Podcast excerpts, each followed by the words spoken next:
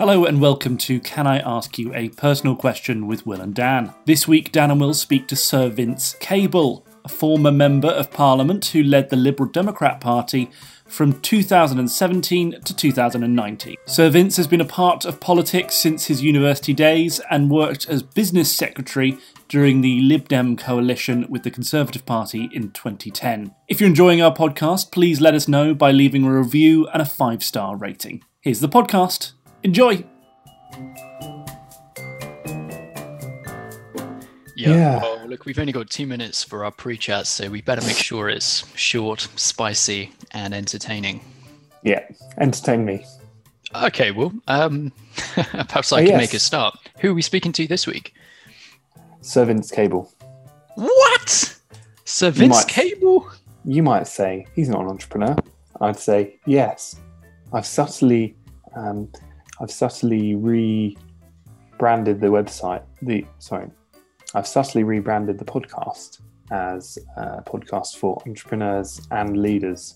I, I thought I thought it'd be quite interesting and maybe quite useful. He's also he is involved in a few businesses. He's he's about to start a podcast. Really? We can exclusively reveal. I think maybe he told me. Yeah. What's it about? with, with an entrepreneur actually. Um, maybe we should get her on. Um, What's it about? I don't know. We can ask him. Um, Cool. Well, that's the that's the line of questioning sorted then. Yeah. So he said to me, "Yeah, he's doing it with um, Priya Lakhani, who is Priya Lakhani. uh, an ed tech entrepreneur. She looks quite interesting. Um, Cool. yeah, he's starting it in the new year, so that's interesting. And um, yeah, he does have some business interests. He also used to work in the business world. He was the chief economist for Shell before um, entering Parliament. Right. I think, yeah, he had several. I mean, obviously, I've been doing some research into him, and um, as is my want. Well, thank, thanks very much for, for joining us, Vince. Do you prefer to be called Vince or Sir Vince? Vince uh, is fine. Yeah. Do you do any do, do you get do many people call you Sir Vince? Because I, I guess that's um people. Well, knew- it tends to be sort of older people who are rather old-fashioned, or you know, young people who are somewhat intimidated, feel they're yeah, polite. So, um, but most people who I know and work with have no problem um, with single names. yeah. okay. I Um, wonder which okay, one of those two categories you fall into, Will. Well, I'll call you Vince.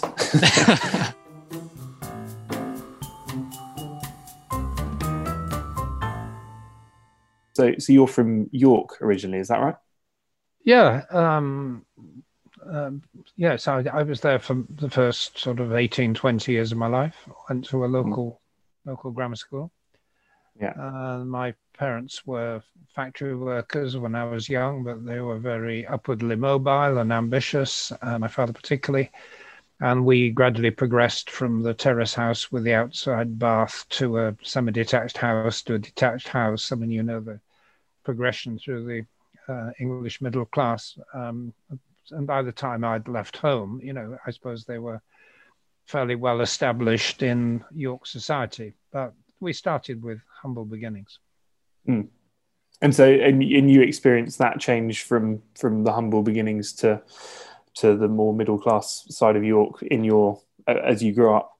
Yes, uh, I, I think so. But I, I, I mean, I wouldn't wouldn't claim to be sort of from a depressed working class or anything. I mean, it was fairly comfortable. We enjoyed the you know rising prosperity of the 1950s. You know, cars, telephones, refrigerators, washing machines came in a fairly steady succession, and uh, I'd I'd passed the 11 plus. I mean, there's a story there, of course, but and was part of the you know the meritocratic um, generation who were destined to go off to university and do do such things. So you went to grammar school, Cambridge, um, and then you, you went into the, the world of business, I suppose, broadly. You, you went to work in Kenya and lots of other far flung. Well, Kenya wasn't business; it was I was Mm. working for the finance ministry, the treasury.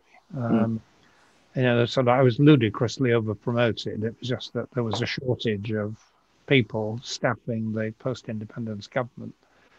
And I was given a very, you know, responsible job for which I was totally unqualified, negotiating aid and uh, overseeing big big projects, um, and that was two to three years.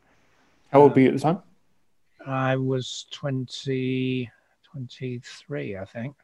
Wow. Um, and just had a first first degree. I mean, I hadn't even done a master's, so my economics wasn't all that smart either. But it was it was you know University of Life experience. It was very good for me, uh, if not for Kenya. uh, but I, so you learn, so you, you you kind of learnt um, economics on the on the job then, which I guess is quite yeah, quite yes. rare. I also met a lovely woman who I married, and uh, well, I'd, I'd, I'd met her previously in England, but um, I got married there, and a lot of my life was um, tied up with establishing, you know, personal relationships. But yeah, the professional side was was great, and I love Kenya, and I've got in-laws there now, so I, you know, go back occasionally. And um, so you were there for three years. What um, what did you do after that? I mean, you worked in lots of different. Well, places, I went to Glasgow. Glasgow University offered me a lectureship. Again, they, were rather different from today. You know, you have to have PhDs and you get a, a contract rather than a job. But in those days, um, it was fairly easy to walk into tenured um, lectureship roles, and I, I I went to Glasgow for six years um, did my PhD while I was teaching and researching. Um, uh, and I suppose actually most of my time in Glasgow was spent in politics. I got involved in Labour politics in the city, became a councillor, um, and was involved running the city, which was actually much more absorbing than, than doing university research. So it was another sort of growing up stage.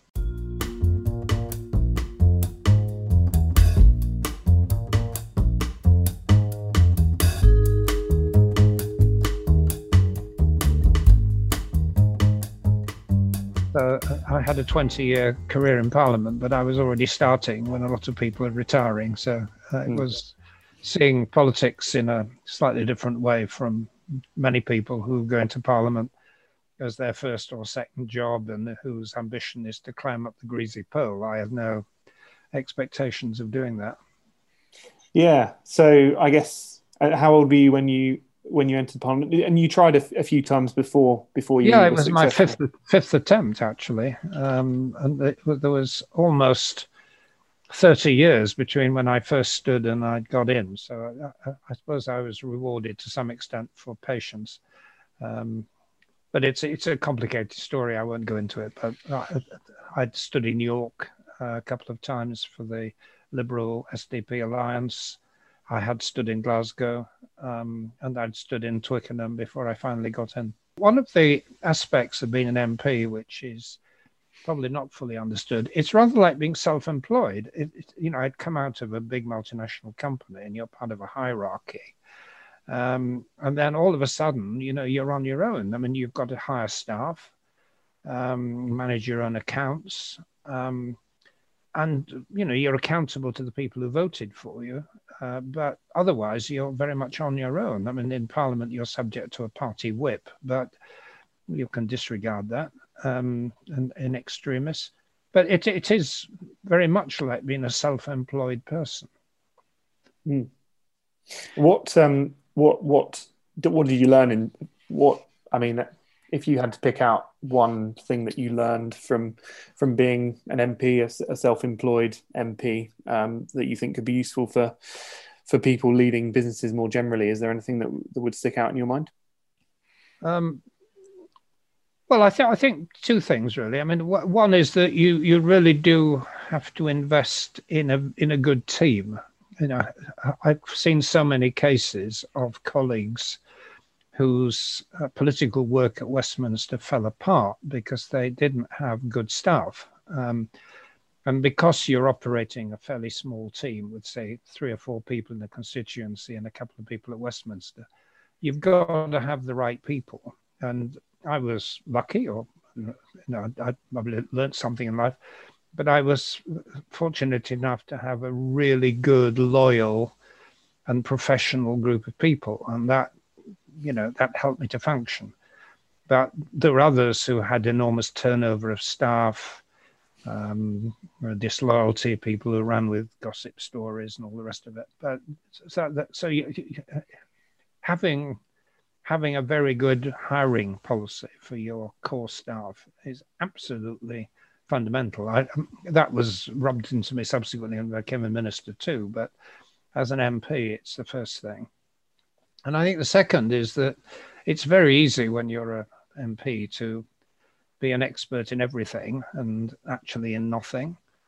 So you have to develop one or two um, areas of competence and where you're listened to with some respect. And I suppose I concentrate on economic policy, finance, built up a certain reputation during the banking crisis.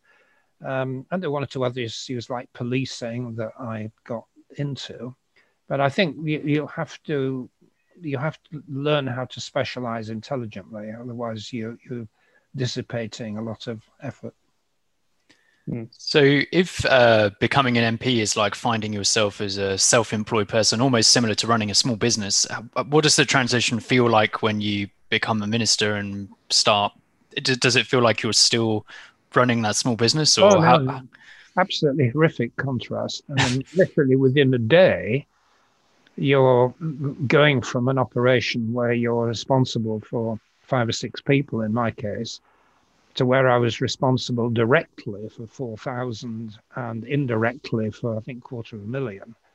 Um, and, you know, your private office, in my case, was about five or six civil servants and dozens of other people, you know, who I was having to deal with on a daily basis. So you're dealing with a massive operation. Certainly, not all ministers are the same, uh, but if you're, a department like mine or um, DCLG, local government, or welfare, um, you know, these are very, very big operations, and you're having to deal with large numbers of people and get your head round a lot of very complex issues very quickly. Um, no, it's a, it's a completely new experience, and I, I, I don't think I'm the only one who was wholly unprepared for it and had to learn very quickly on the job.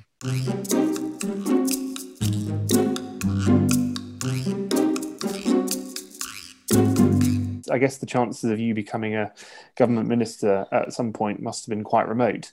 Um, but obviously, the, the, way the 2010 election turned out, that happened. Um, can you talk us through um, the the period in which you realised that you were going to become a government minister and, and how you came to work to to take on the business role? Because, like you say, you ideally, I mean, it sounded like you favoured a, a, role within the Treasury.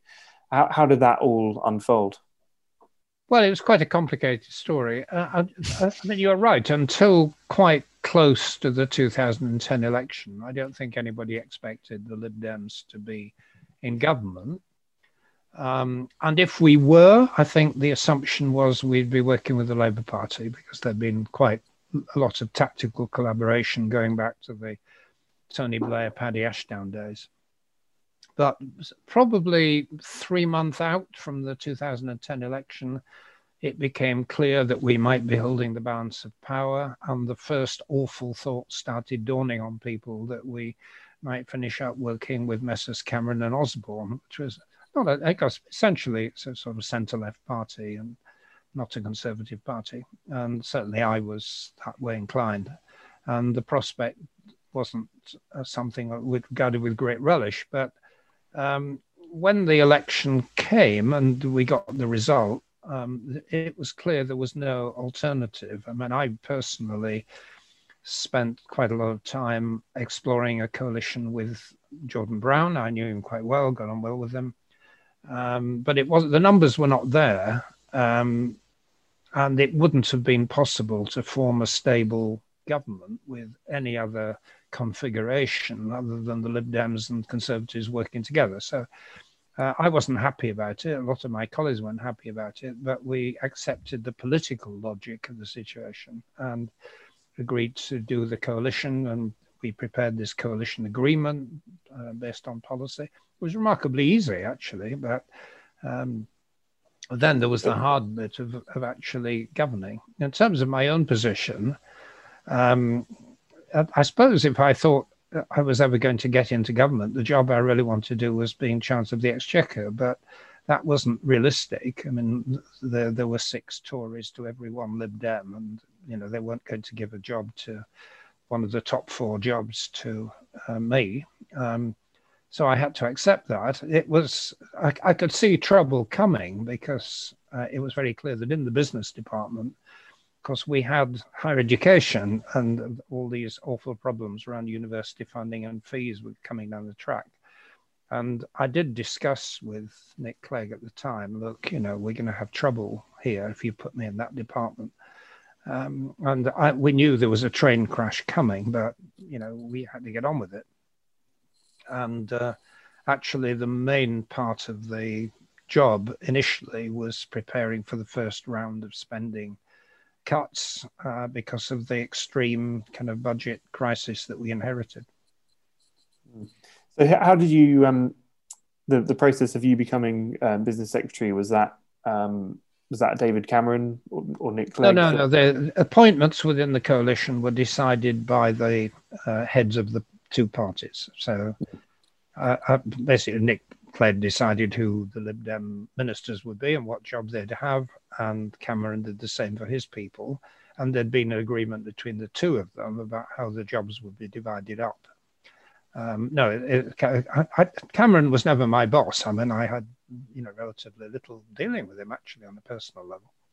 I had to work quite a lot with George Osborne because we we had overlapping interests in banking and economic policy. Um, but no, I, essentially Nick Clegg was um, the person I reported to.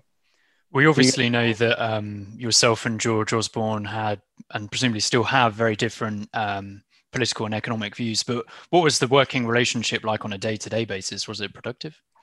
actually it was was very good. I mean, he's a, actually found him good company, and he wasn't sort of pompous. Um, I mean, I I'd found in the debates before the election that I was wasn't too impressed. Didn't have much economic knowledge, etc. I felt, I suppose, a bit superior. But I think when I had to deal with him in the government, uh, I recognised that he had real.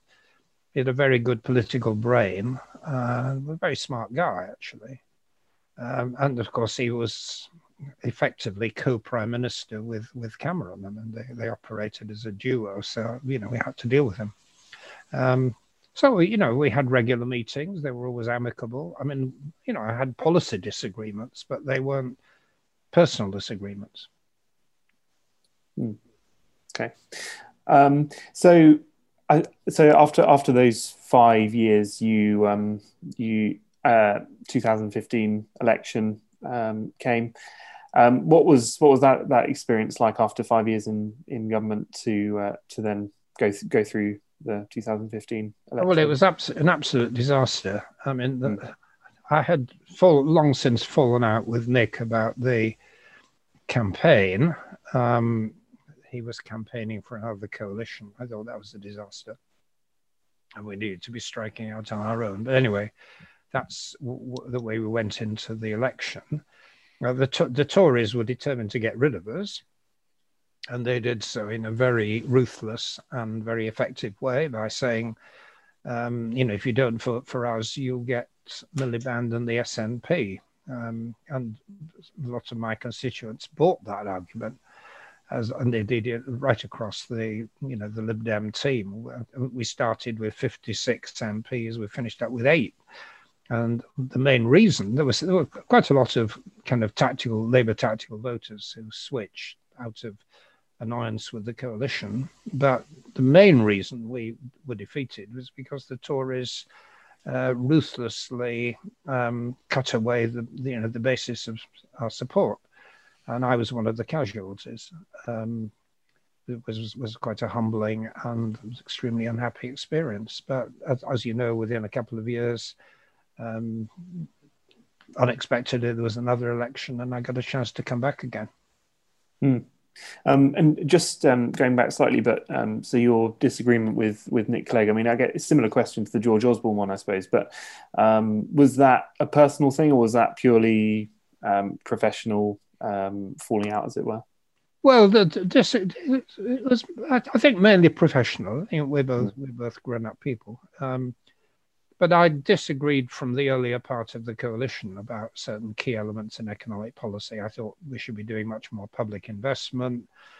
Um, people rather lazily use this word austerity, but but actually there are aspects of austerity that are more sensible than others.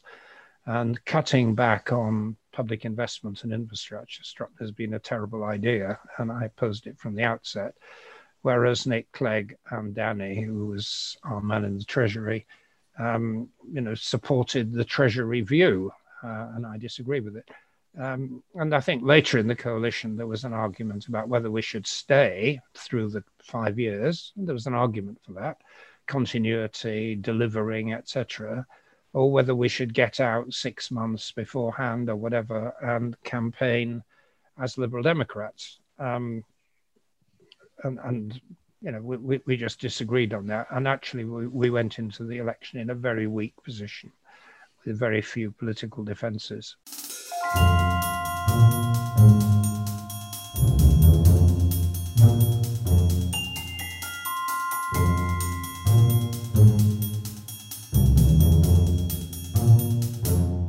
You're doing lots of things in your post um, politics life, and I, I suppose you. Um, it'd be good to know what's taking up most of your time currently. You've got your podcast coming up, but I, imagine lots of other things going on as well. Well, I have a regular column in the Independent once a yeah. week. Um, I've been writing books. I've got a big book, uh, Money and Power, coming out in February, which is about leading political figures in modern history who influenced the way we do economics. So, everybody from Alexander Hamilton and Peel through Bismarck to Lenin to Roosevelt to Mrs. Thatcher to Deng Xiaoping. Uh, it's a bit of a potpourri that I think a reasonably good book. And I've also more recently got heavily involved in work on China. I got uh, it was one of the things I did in government was building up the relationship with China. So I, I wrote this uh, short book, China Engage, which has proved very controversial, and um, a lot of people love it, others hate it, um, mm. and it's got me in the middle of quite a lot of controversy. Mm. And I'm writing a, uh, it's not an autobiographical, but I'm writing an account of the last 10 years, going over a lot of the history you've been asking about, the coalition yeah. years and subsequently. And what the way I'm writing it is partly as a kind of personal record of what happened. I've got an extensive collection of cuttings. Uh, and my wife, Rachel, um, is interpolating it with her own diary records. Now, it's not a kind of Sasha Swire um, nasty, venomous piece of gossip, but but it does give a personal angle on you know what would otherwise perhaps be a rather dry political tract. So I'm mm. I'm ploughing through that too. Do you prefer Boris Johnson or Donald Trump? Um, well, I think I think I actually prefer Trump. I mean, it's an appalling character, but you know, you know, you know where you are. You know, he's um, is not a chameleon, you know, constantly changing in response to uh, shifts of opinion, but you know, ha- had a very clearly defined view of the world and expressed it. Um, it's a pretty awful choice, but you know. yeah. I feel like there's a lot of follow-ups that we could ask on that, but it's probably not in the spirit of the quickfire round. So I'll go on. Yeah, for, but you, um, um, you, did refuse to go to that to the uh, to the the Trump um, state dinner, didn't you, last year? So does that mean yeah, you? I've, I've, re- I've, written I've written on Trumponomics in this book on yeah. money and power as well. Looking yeah. forward to this book, definitely. Does that mean you wouldn't go to dinner with Boris Johnson then? No, no, no, no, that's, uh, no. I haven't actually. I get on reasonably well with Johnson. Ah, okay. Sorry, that was not in the spirit of the quickfire. Dan, please. um, what was your lowest moment in your career? Well, I think probably, well, the, one was personal and the other was career. I mean, I lost my wife actually in 2001. And in terms of life experience, that was almost certainly the worst period. Um, but politically, I, I, suppose the defeat in 2015 was was pretty awful. But I I did recover from that. Um, and I think the early days of the coalition, I had um, problems with Mr. Murdoch, if you may remember, mm. which we recovered from, but were pretty mm. nasty at the time. Mm. Um, do you prefer tea or coffee? Tea. Um, I, I don't mind a cafe latte, but um, tea is, is, is, I keep me going through the day. Okay, I'll uh, I'll ask the opposite to my last one. What was your highest point in your career?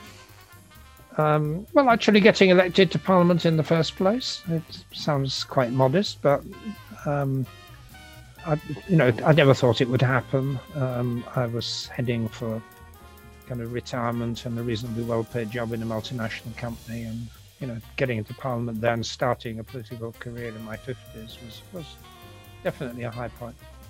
Mm. Do you ever have any regrets about not um, about not just retiring at sixty and? Um, no, no, I'm, I'm, I'm, glad I've kept going, um, and I don't I don't consider myself retired. You, you, you know, I give you a list of things I do. Well, I, yeah. two, two hours every day. Actually, I spend walking and cycling, and then I keep very fit. And my wife and I do a lot of uh, very physical things. Um, do you have a favourite uh, film or book? Yes, I read extensively. I'm sort of Scandinavian noir. I'm very much into at the moment. Um, uh, films. I'm watching the, you know, the Thursday evening BBC Four series, all the film greats. I think Casablanca was an absolutely wonderful film. Um, okay, and um, just the final question: um, What advice would you give to your younger self? You can pick at, which, at which age you give the advice to. Well, I think if I was, you know, leaving university now and, you know, not really quite sure what I wanted to do, um, I, I, think the advice is to be persistent and not give up.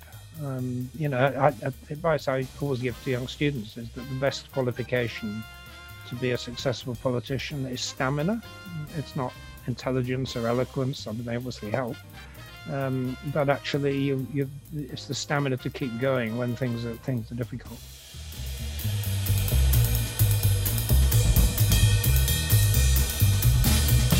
What a guy! What did you think of that, Will? Yeah, I enjoyed it. It was a bit of a bit of a bit of a change from usual interviews, wasn't it? Um, yeah, definitely, definitely. Yeah, but I mean, lots Of, I mean, lots, lots in there. He was very uh, humble, academic intelligent seeming. He wasn't out to score any points. He just seemed to like be honest and direct. I thought it was it's, it's yeah. a bit different from. Uh, he wasn't really a lecturer, was he either? He just he did just wait for us to ask our questions, which was which put a bit of pressure yeah. on us. But was also quite good for the interview. I would have thought. I guess unlike some of our other guests, he's not uh, out to promote a certain message or product or story. No. He's just here to have a good time. He's just there because he likes us. He's just here to party.